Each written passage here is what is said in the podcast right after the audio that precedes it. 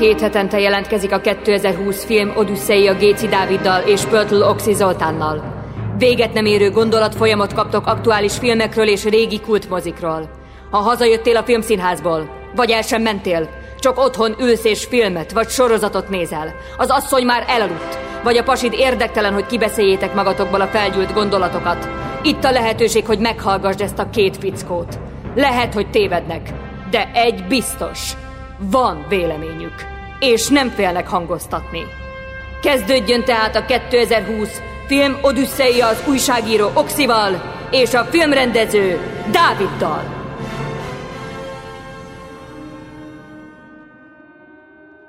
Sziasztok, ez a 2020 film Odüsszeia Oxival és Dáviddal. Ezúttal az utolsó éjszaka a Soho-ban fogjuk kielemezni, Last Night in Soho, és ez Edgar Wright új filmje, amit én, hát volt szerencsém körülbelül egy hónappal ezelőtt a Szolnoki Filmfesztiválon, az Alexander Trauner Filmfesztiválon megnézni, és hát nekem ez volt a kedvenc filmem azon a filmfesztiválon. Méghozzá azért, mert imádom az olyan mozikat, amiről már sokszor volt szó, vagy sokszor beszéltünk erről Oxival, ami keveri a műfajokat, tehát kicsit olyan, mint egy, most elsőre azt mondanám, mint egy Tarantino film, mert ugye ennek Tarantino a mestere, hogy egyszerre zenés film, egyszerre thriller, egyszerre horror, egyszerre vígjáték, egyszerre nosztalgikus korrajzfilm, és hát az ilyen jellegű koktélokért én oda tudok lenni.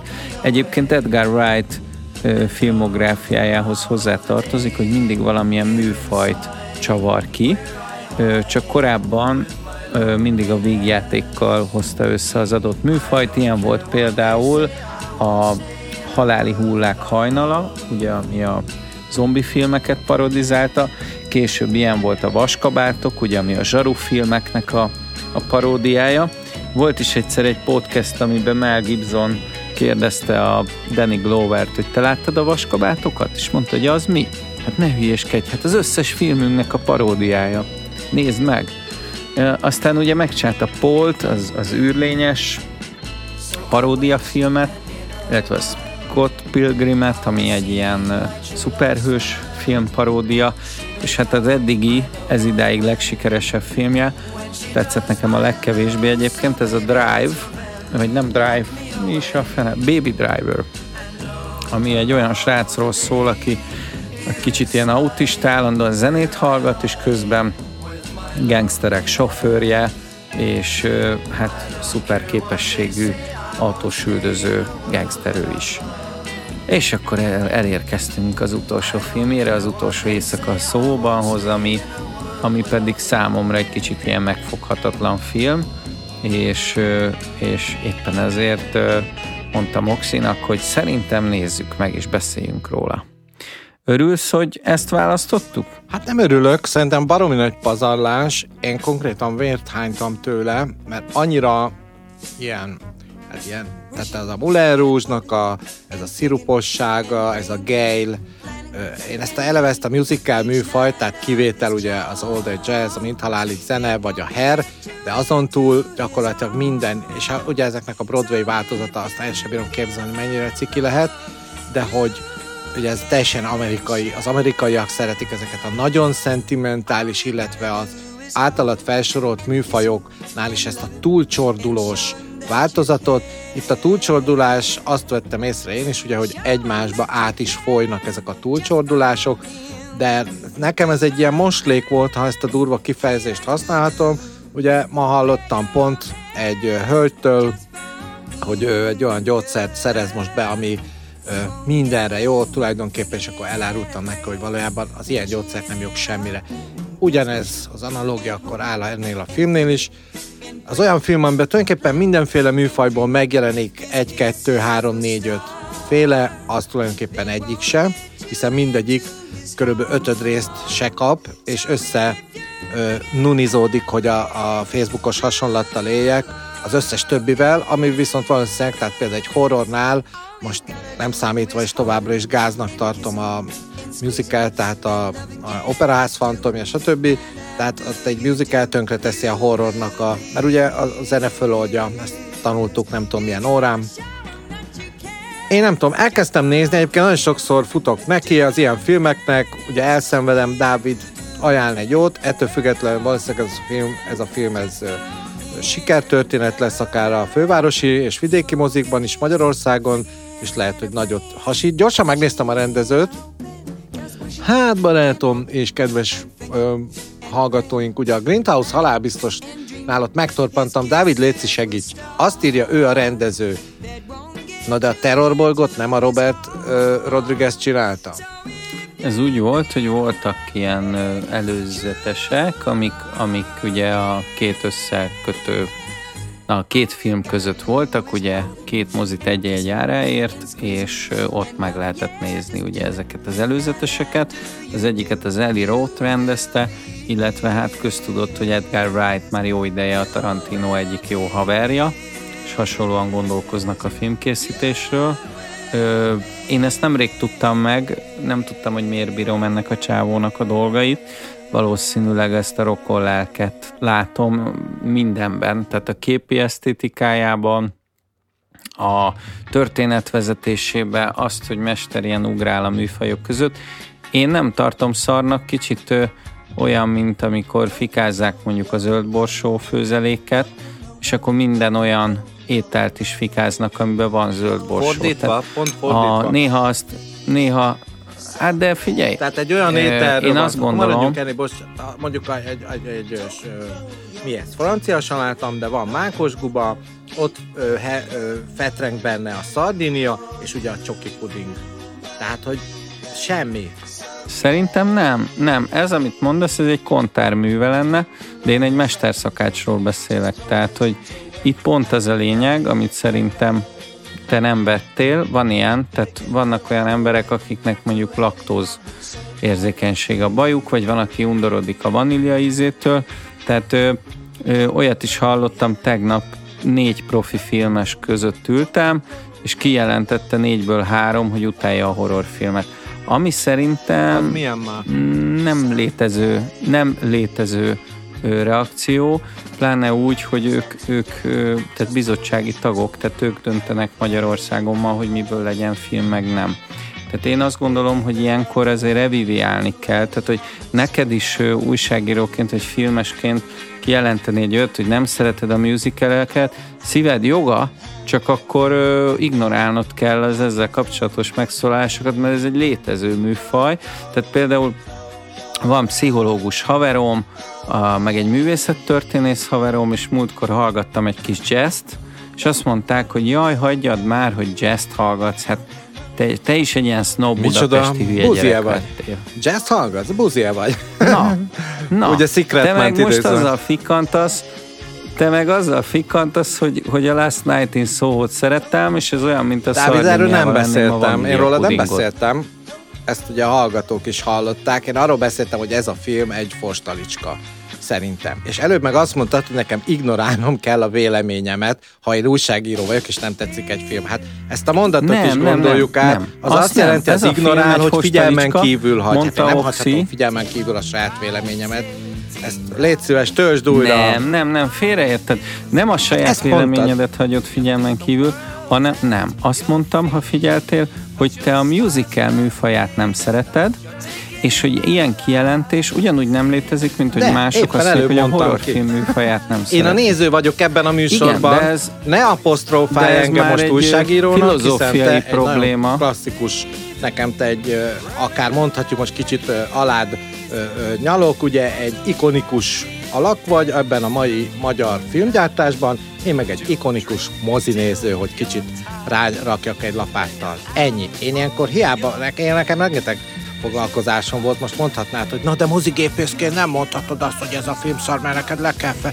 Nem tetszett, de most ez a 40 perc, ami előttünk áll még, abban én remélem egyébként az újságíró akkor majd előjön, és akkor kezdjük is, hogy melyik volt az a része, amikor azt mondtad, hogy mert ez a rendező tényleg ezt a sokféle stílust összegyúrta, hogy itt mondjuk ki ércesített valamit, vagy itt kiemelt valami olyat, ami a korábbi filmjeiből ne köszönjön már vissza, mint sablon, hanem ebben a filmben valami egyénit kapott, és aztán nem sokára rátérünk arra, amivel ugye beetettél, egy marha jó kis csali volt, hogy van benne egy Polanski utalás.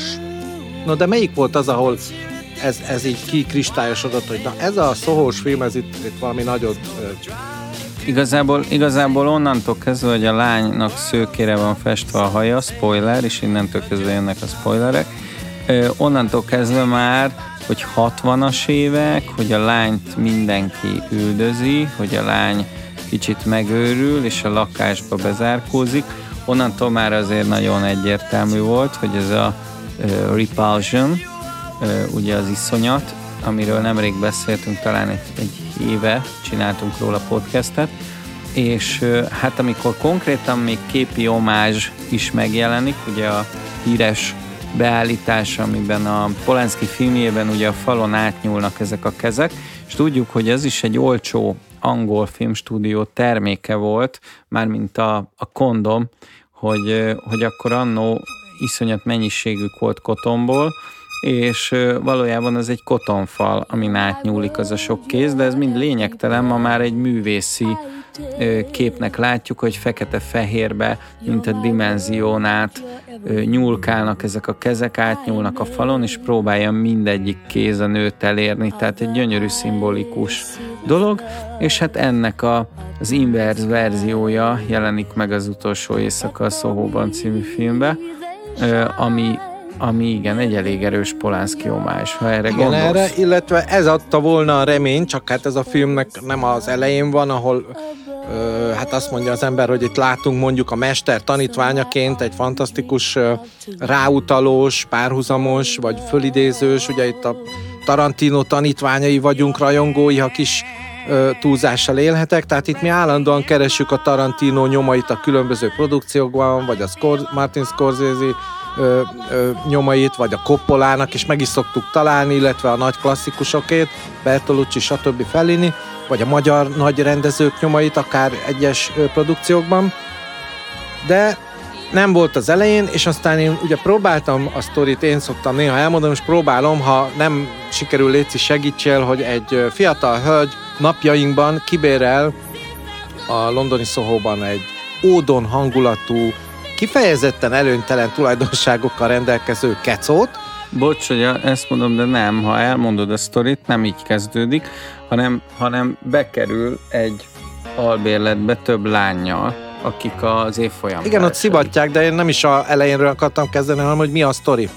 Csak annyi, ja, hogy ugye, és akkor maradunk az iszonyatnál, ahol a fantasztikus Catherine Deneuve hát tulajdonképpen önmagával marad egy lakásba, hiszen egy erős skizofrén és paranoid és egyéb minden bántalmakkal felszerelkezett hölgy egymagába marad. Itt nem tudom, hogy ezek közül, mert ott abban a Polanski verzióban nagyon nyilvánvaló, szinte ezt talán be is mutatták az adott orvostudományi egyetemeken, ahol oktatták ezeket a szakokat, a lélekgyógyász szakokat, és itt ugye valami ilyesmiről még nincs szó, csak az, hogy őt igen kiüldözi a közösség, a diák közösség, ő egy ilyen kis szende-szundi, saját maga kreálja azokat a divat ruhákat, amivel be akar jutni, egy egyénieskedőnek is mondható, de lehet, hogy egyéni, és hát ez a szokásosabb lényeg a lényeg, jó, akkor ő kimászik a diákkollégiumból, bemegy egy saját bérleménybe, és eleve az mondjuk tetszett, hogy arra, tehát volt egy ellenfejlődési vonal már az elején, hogy ő tehát akaratos volt abból a szempontból, ambiciózus, igenis ezt a divatszakmát meglépi, belelép, elindul. Csak hát ez és akkor itt kicsit puskázok, én sem aláltam, ugye a Miss Collins lakását veszi ki, és ott a szobája nagyon előnytelen, olyan gigantikus és folyton pulzáló éjszaka, a sötétedés után pulzáló neonreklám süt be az ablakon, akkor valamilyen folytonosan mennek ilyen zajok, igazándiból az egész egy ilyen kis sötét lyuk, és valószínűleg erre is utalhattál, mikor mondtad a Polanskit, hiszen a Lakó című Polanski filmben is valami tetőtéri, egy ilyen magaslati, emeleti és nem túl vidám szobába foglal helyet, ott ugye maga Polanski alakítja a figurát, aki totálisan megint csak betébolyul, megőrül a helyszíntől, a helyszín hatására, és itt a kis csaj belekerül egy párhuzamos történetbe, hiszen oda-vissza ugrál. Én egyébként nem jöttem rá, hogy kerül át a 60-as években, nem sokára mondod, lemegy az adott klubba, és ott már ez a szőke szépség lesz, amiről beszéltél, és aztán megint visszaugrik a jelenbe, megint a 60-as évek, és közben kiderül, hogy van egy krimiszál, egy bűnügyi szál, ami a végén egy egész horrorisztikus és egy ilyen látványparádéba megy, és ha ez, tegyük fel, ez így van, oké, de állandóan belekúrjantanak zenéket, és ettől megőrülök. Még a táncos a sötétben volt, ahol a Björk játszott, ugye?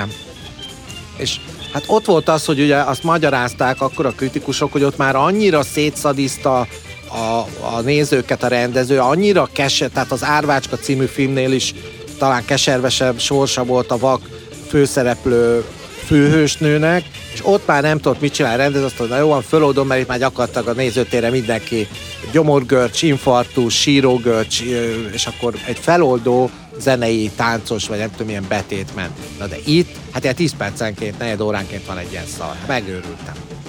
Na, én ezzel szemben azt éreztem, hogy mit tudom én, mondjuk a Valami Amerika című filmben ott tényleg, vagy a Sas Tamás Kalózókba, vagy a nem tudom mibe, ott tényleg ilyen musical-szerű betétek vannak, és én eleve a magyar, hát nem tudom, ez viszont az én saram, hogy a magyar ilyen popzenétől nagy részétől fázok, a nagy részétől, és zavar is kizökkent a sztoriból. Itt viszont annyira szerves része volt a zene, mint egy Tarantino filmben. Tehát itt azt éreztem, hogy azt a milyen jó zene, és megint megszólal egy rohadt jó zene, és mennyire adja azt a korrajzot, azt a hangulatot.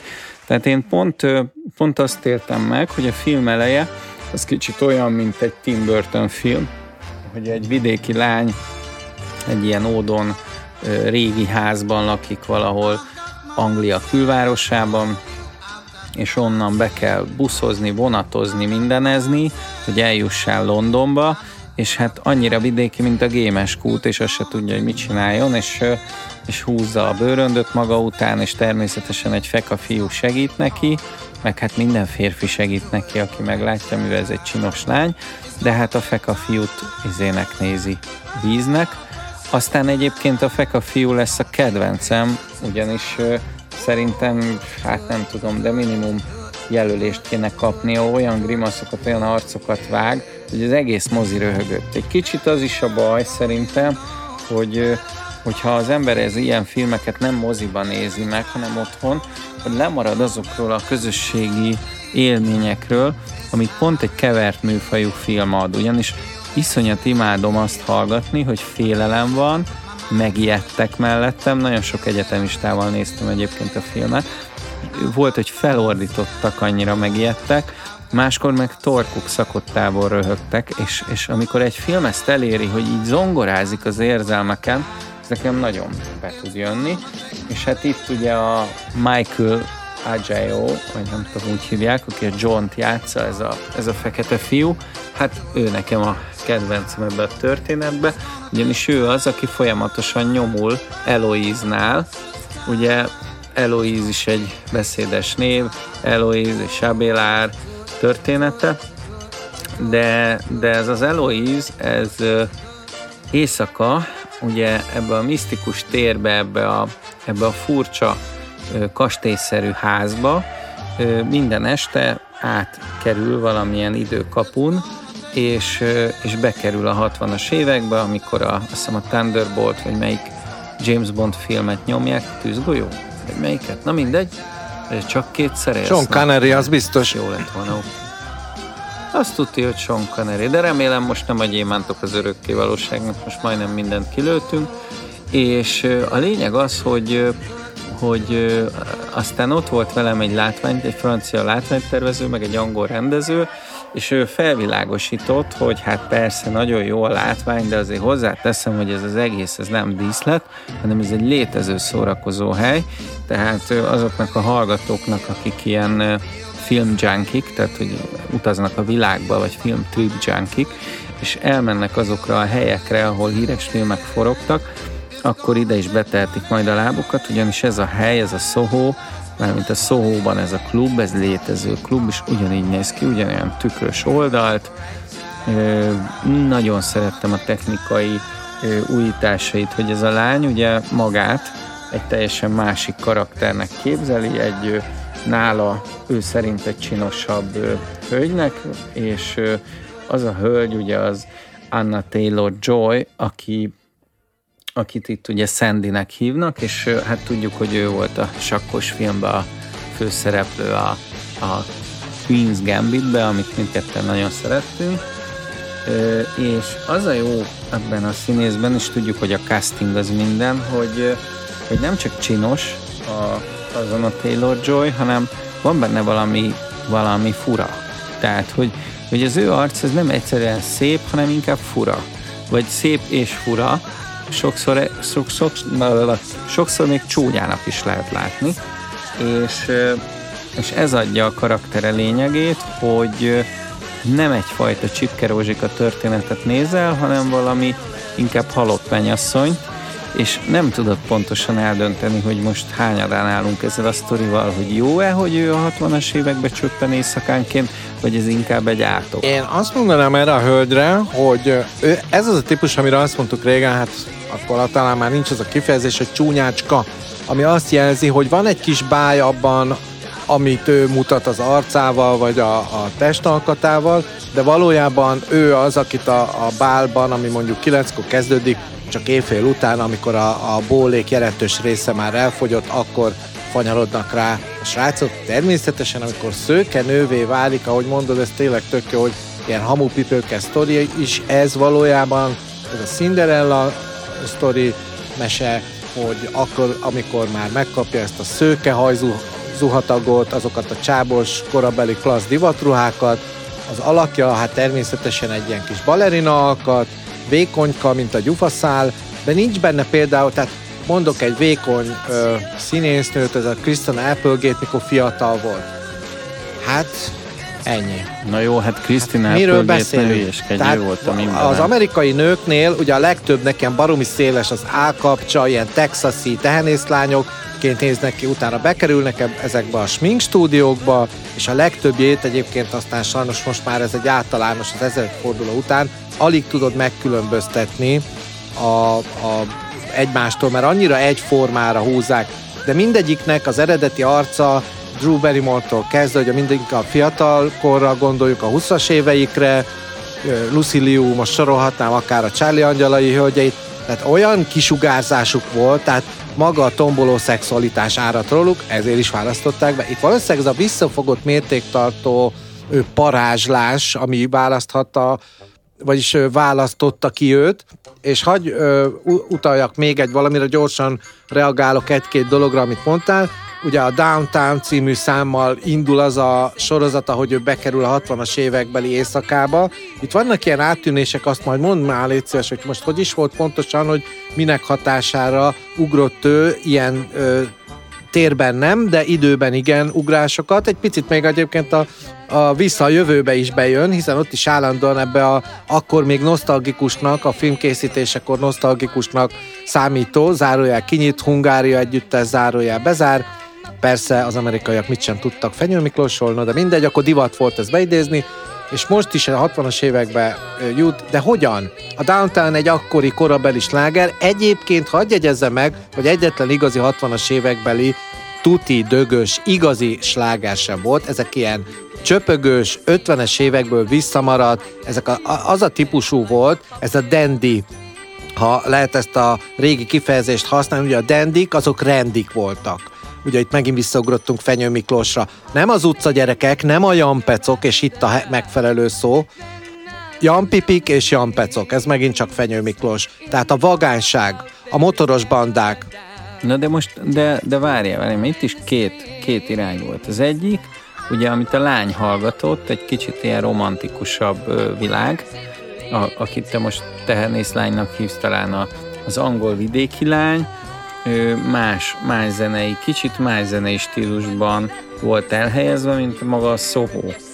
Na várjál, nem, a tehenészlányt arra hát mondtam, hogy az amerikai típusú, ez a szépségideál, amit most már ezek meg is öregedtek, és felsoroltam néhányat, azoknak ilyen széles állkapcsolatát, de a Jodie Fostertől kezdve mindegyiknek, ha megnézed, nekem ez egy régi megfigyelésem, ez egy nagyon oxizmus, tudom. Nem ezekre mondtam, hanem arra, hogy az amerikai szépség ideál a nőknél. Most a Ann Nicole Smithről láttam egy kis cikket, megint fölidézték a pályafutását, ugye szegény meghalt. Ott is néztem, olyan drabális állkapcsa volt. Ez a hamburger, meg ez a steak zabáló állkapocs. Nézd meg!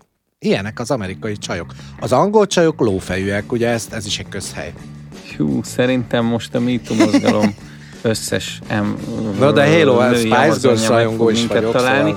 És téged fognak Oxy először széttépni, jajgatni fogsz, négy fele húznak, és én ott állok, a védelmedre sietek, amikor nekem is le fogják kapni a fejemet a helyéről.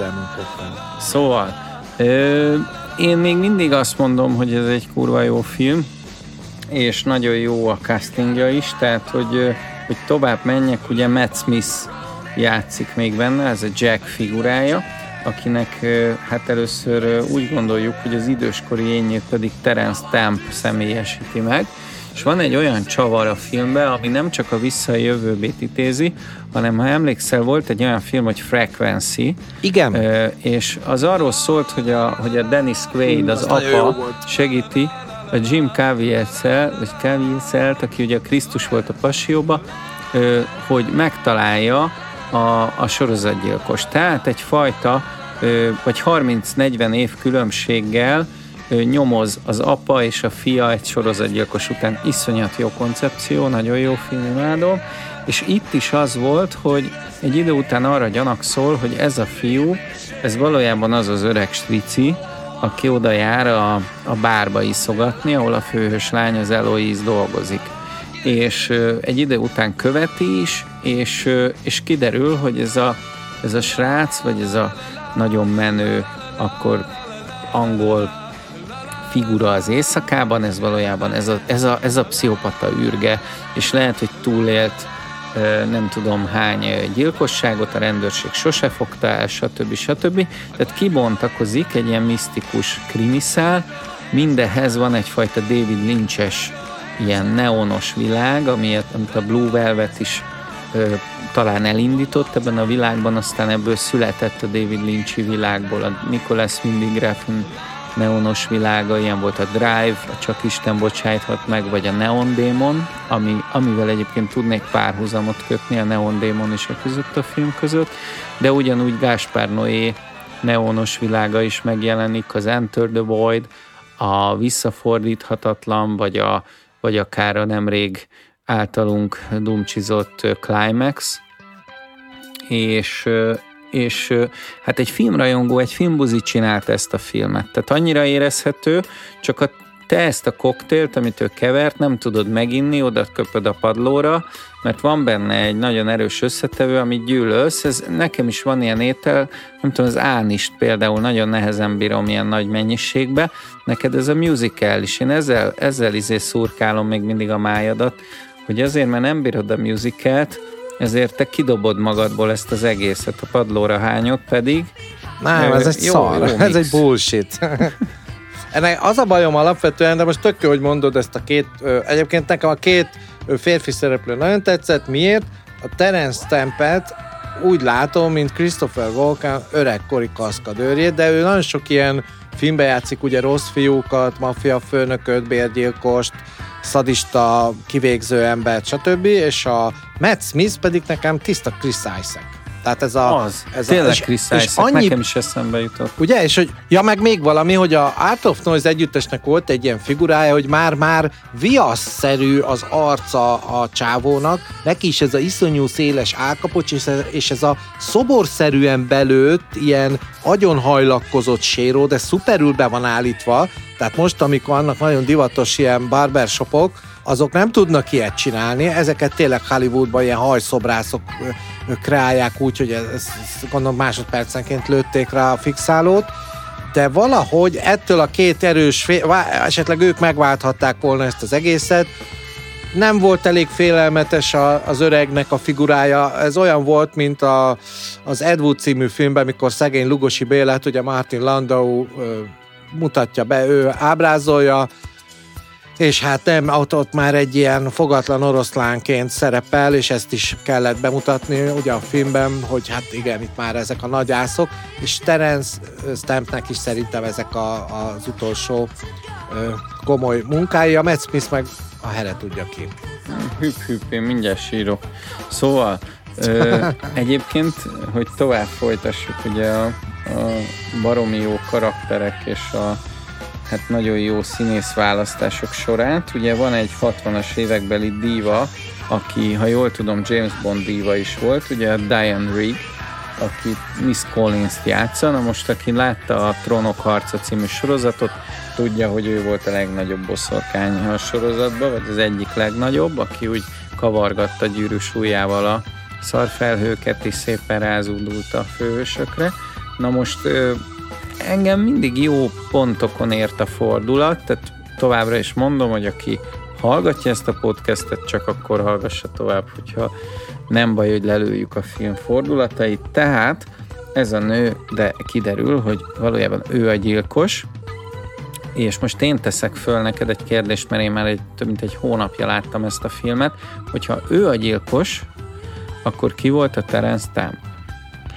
Terence Stamp, aztán pont előbb kimondtad, és azt hittem, ezt fogod újra megerősíteni, hogy ő volt a Csali, ez talán egy klasszikus filmes húzás, hogy amikor mozgatja a rendező a főszereplőt, elkezdünk neki drukkolni, megkedveljük, stb. Tehát körülbelül a film első harmadában, vagy a felénél már teljesen rajta vagyunk, hogy igen, neki győzni kell, vagy ki kell deríteni, hogy ki a gyilkos, bla bla bla, és akkor mindig fölvonultat változatokat, hogy talán ő az, akit keres a főhős, talán ő az a szörnyeteg, aki ezt a sok szörnyűséget megcsinálta, talán az, és akkor ez a Csali a Terence Stamp, és ugye itt, hát ez egy ilyen nagy dobásnak tűnt, igen, hogy végül is az a hölgy, akivel ő tök bizalmas kapcsolatot alakít ki, mármint ő a Sandy, a főhős, hiszen az elején a főbérlő csaj elmondja, hogy mik azok a feltételek, amik alapján kiveheti a szobát, és baromi kemények. Tehát ilyen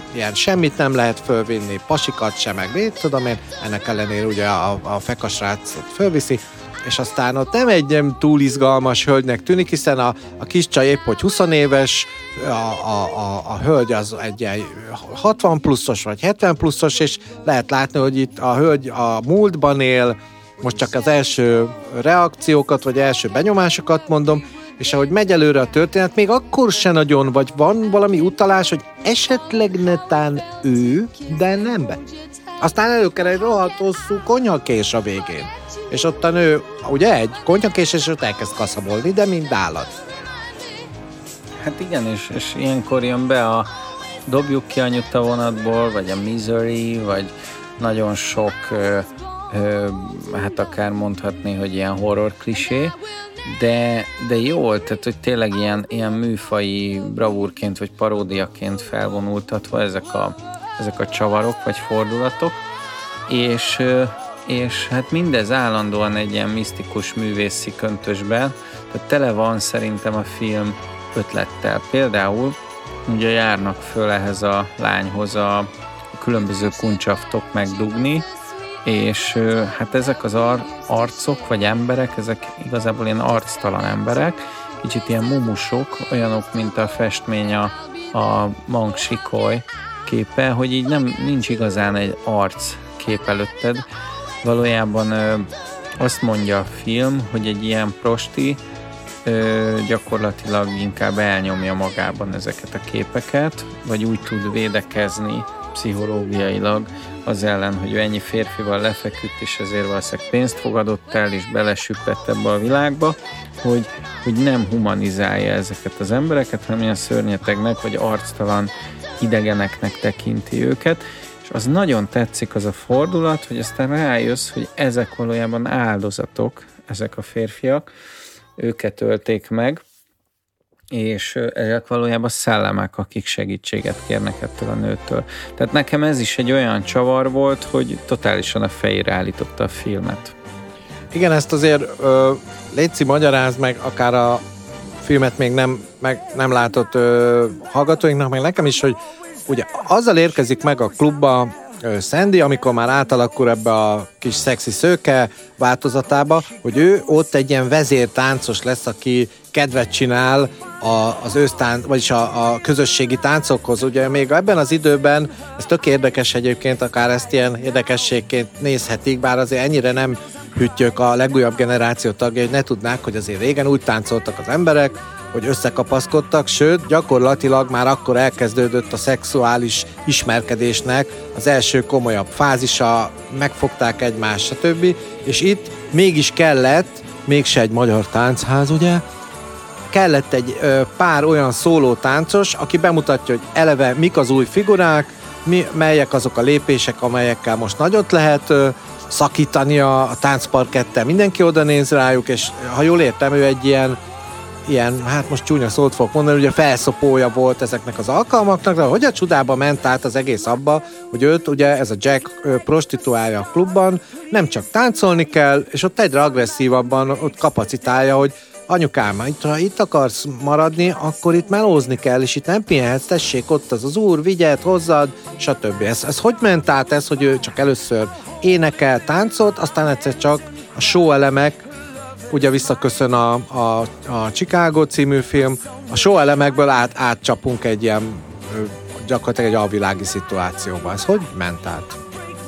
Hát nekem azt tetszett benne, hogy pont ezt a Cinderellát fordítja ki, tehát hogy a vidéki lány, aki naívan hisz a szőke hercegbe, vagy a Chris Isaac sérós hercegbe, vagy Cooper ügynök fejű hercegbe, tök mindegy, és hát kiderül, hogy az ilyen hercegek, akik a Soho mélyén vannak, azok nem hercegek, hanem stricik. Rossz fiú. És nem keringőzni viszik őket, hanem baszni. Tehát, hogy magyarul... Jó, ne beszélj csúnya. Bár bocsánat, de hát, hogy tényleg, tehát, hogy igazából a lány egy ilyen rózsaszín habos-babos álomvilágban van, amilyen az ő gyerekszobája, és ebből akar kitörni, de hát még mindig a régi zenéket hallgatja, az új zenékkel nincs pariba, tehát az kiragadja abból a világból, amiben ő igazán szeretne lenni, és a végén olyan mélyen megy bele a saját világába, hogy egy kicsit bele is őrül, és rájön, hogy a szereplők nem azok, akiknek mutatják magukat. Tehát itt igazából egyetlen szereplő sem volt az, akinek mutatta magát, még a főhősünk is egy másik énnel rendelkezik, és hát elég nagy váltás van, hogyha a film elejéből kiveszel egy képkockát, a nagyszemű, bambiszemű, csodálkozó arcú kis szeplős, kis vöröses-barna hajú lány, hogy alakul át ilyen szőke, kisírt szemű, kicsit emós, nem tudom milyen halott mennyasszony külsejű csajjá. Tehát itt igazából állandó csavaroknak vagyunk a szem és fültanúi, és mindebben azt tetszik, hogy végig benne van hagyva a humor. Pont kritikákat olvastam, hogy erre a filmre nem jellemző a humor, mint Edgar Wright korábbi munkáira, amit hülyeségnek tartok, mert szerintem tele van humorral. Tehát az a rész, amikor a könyvtárba már úgy elhitetjük, hogy ez a csaj ez megnyugodott, és igazából az Eloise ez nem elmebeteg, akkor mégiscsak lesz egy jelenés, ugye, akit elkezd a konyhakéssel üldözni a könyvtárba, és majdnem ledöfi az ellenlábas csajszit, aki végig ugye szivatja, és hát akkor látod, hogy azért nem tudja szimplán homlokon szúrni, mert a John, ugye a fekasrác, az megfogja a kezét. Na most emlékszem a moziba, a reakcióra, és megint a mozi csodája, miért járjunk Covid idején moziba, hogy meg akarja szúrni, mindenki így vett egy ilyen levegőt, és hirtelen óriási röhögés tört ki, amikor a filmbeavatás technikával megmutatja, hogy aha, nem leszúrta, megállt a keze. Miért állt meg a keze? Mert jött egy jelenés, nem. Mert a srác megfogta a kezét, mert szereti, és nem akarja, hogy megöljön valakit, és bajba kerüljön. Tehát, hogy így a humor az végig jelen volt ebben a filmben.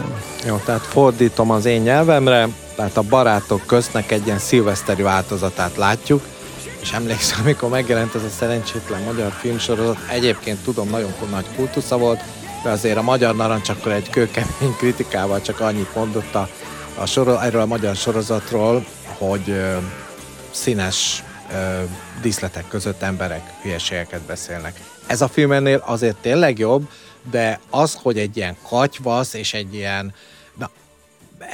Bemondtad a David Lynchet, és itt tök beugrott, hogy ebből a Lynch egy ilyen parádés, vagy a Tim Burton-t is mondtad, egy kurva jó kis verziót csinált volna, de így, hogy össze-vissza csapong a fickó, és nagyon azt látszik, nekem inkább egy olyasmi jön ki, hogy hát inkább ugye egy ilyen szirupos sikerfilmet akart csinálni, valószínűleg a legújabb mozi látogató generációnak akart kedvezni, nagyon úgy tűnik, egyébként nagyon nem logikus a 60-as évek felidézése olyan szempontból, ezt most megint csak Tarantino, amikor Tarantino elkezdi a 70-es évek slágereit, ő is, illetve játszadozik az 50-es, 60-as évek slágereivel, az annyira erős, hogy onnantól kezdve a Jungle Boogie-t azt játszanom kellett a rockdiszkóban, ugye a Molotov ligetbe toltam a pult mögött. Tehát azokat a slágereket, amelyek ezek a nagy klasszisok, tehát megint csak említhetnénk akár a Kaszinó című filmnek a slágereit, vagy a Félelem és reszketés Las Vegasban, stb. Rengeteg sok ilyen volt, akkor azok a betétdalok, soundtrackek iszonyúan ütöttek. Itt valahogy végtelenül hosszan van sorolva, olyan egyedül a Downtown című sláger köszön vissza, és mikor egy másfél évet töltöttem egy rádióba, és ott csináltam minden lófüttyöt, egy vidéki dologról van szó, de attól függetlenül zseniális volt talán, esetleg az én munkásságom nem volt az, de abban emlékszem, hogy akkor jó, tegyünk be 60-as évekből válogatást, de korai, és akkor volt ott a Downtown, nem volt egyetlen egy Chuck Berry, egyetlen egy Rolling Stones, egyetlen egy Beatles, egyetlen egy Fats Domino, egyetlen egy Chubby Checker nóta nem hangzott el. Ez nem rock and roll, és Angliában is ott volt a rock and roll, tehát ez a polgári zene, megint csak utalok erre a dandy kiállásra, ugye ezek a jól öltözött fiúknak a világa, ezeknek a ilyen, hát nem is snob, mert az ugye az egy valamiféle jól értesült gazdagot, de inkább gazdag, új gazdagot jelent. Nekem nem nagyon nyerte meg a szívemet, pontosan ezért, mert ilyen kutyulék az egész, viszont most észrevettem, hogy hívják a fős csajt, már mint a színészt, Anya. Az az első neve neki, hogy Anya. Mármint ez a rendes keresztnév, aztán jön a Taylor Joy. Hát ez tök jó, ugye nem így kell ejteni, de hát én, tudod, én szerettem magyarul ejteni az angol és egyéb francia és mindenféle más neveket. Ez már így vonzó. Anyakomplexus. Szerintem elérkeztünk az értékeléshez. Ez fájt, bocsánat. Az IMDb, ez a film, mindjárt megmondom, hanyasan áll, azt mondja, hogy 7.3-on. Én nekem, mondom, releváció volt, nekem az év egyik legjobb filmje, és én 9-est adok rá. Oxy biztos most lehúzza mindjárt a béka popsia alá 2-vel, de én azt gondolom, hogy érdemes elmenni moziba és megnézni ezt a filmet, még akkor is, ha ilyen megosztó, mert sokszor a megosztó filmek a legérdekesebbek. Én a megosztó filmnek veszem mondjuk a David Lynch Radírfej című filmjét, vagy mondjuk Tarbélának a Sátán tangóját, vagy a mondjuk az, hát nem az Árvácska, ez nagy hülyeség lett volna, ezt mondom be, de mondjuk Mészáros Mártának volt egy filmje, ahol konkrétan szülést mutattak be, tehát vannak olyan filmek, amire azt mondják, hogy hát ez felháborító, meg mit képzel, vagy amit elküldtem neked, az a román filmrendező, aki gyakorlatilag egy nagyon brutális Noé Gáspárt megszégyenítő, Gáspár Noét megszégyenítő pornó betéttel indít. Ez nem volt megosztó, ez egy nagyon egyszerű kis limcsis film volt, én egy nagyon kemény 5-öst adok, bocsánat. Lehúztad a délutáni matiné szintjére, és akkor elmeséljük azt, hogy igazából ki támogat minket, ugye a Kelló Könyv, Kultúra magazin, és emellett nagyon sok helyen vagyunk jelen. Ugye a fő kiindulási pontunk az a 2020 filmodüsszeia.hu, ahol egész sok mindent megtaláltok, mondhatni az összes eddigi podcastünket, meg leírást rólunk, és ezen kívül Oxy mondja is, hogy hol találtok még meg minket. Illetve előtte hadd mondjak egy ötletet, ebben a pillanatban jutott eszembe, amikor kimondtad a támogató szót. Mi lenne, hogyha itt most élő adásban vagyunk, szegény Dávid erre nem készült. Megkérdezem tőled, hogy mi lenne, ha fölhívást tennénk ezennel közzé, hogy más is támogathat minket. Ha valakinek tetszik, van egy olyan filmmániákus vállalkozóke, azt mondja, hogy jól toljuk, jól reagálunk, tetszik neki ez a kettősség, vagy pedig azok a párhuzamok, amelyeket itt elkövetünk adásonként, akkor az keresse Dávidot, nálunk ő a vezérigazgató ilyenekben, és a támogatási lehetőséget nagyon szívesen elfogadjuk, a kicsit is, és a nagyobbat is. Nem tudom, jót mondtam? Te most pénzt kértél, mint a Friderikus? Azt néztem, nem, azt semmiképpen, hiszen a Fridi úgy kezdi az adását, ugye itt a puzsérek szarrá fossá elemezték, hogy úgy kezdi, hogy látják? Az a mikrofon ennyi, és bemondva mi rohadt nagy összeget. Az a kamerot ennyi, és utána meg pénzt kér, de mindig elmondja, hogy hát ez tulajdonképpen... Hát adja el azt a mikrofon, hát nem? Ez hát katasztrófa. Mi de mi nem ilyenek vettük? Vagyunk. 8000-ért vettük az egyik mikrofonunkat, a másikat meg 20-valamennyiért, de az van állvány hát is. Csak belecsúsztunk. Jó, csinálni. Mi egy ilyen paródia változata lettünk most akkor ennek. Tehát mi nem ilyenek vagyunk, ugye itt igazándiból, és erre Dávid azért mindig figyelmeztet, hogy ezt azért alapvetően szerelemből csináljuk, filmbuziságból, és azért, mert ennek az egész művészeti ágnak, a műfajnak igazi őrültjei vagyunk. Én ugye a néző szemszögéből, a Dávid pedig az alkotó és a benfentes szemszögéből. De a támogatás az az, hogy az a rendkívül megtisztelő lehetőség, amit a Könyvkultúra magazin fölkínált, amellé mondjuk becsatlakozik egy ugyanakkora összeggel, ezt ugye gondoljuk el is árjuk, hogy mi ez a szerény, de ne, még... Ne, legyen.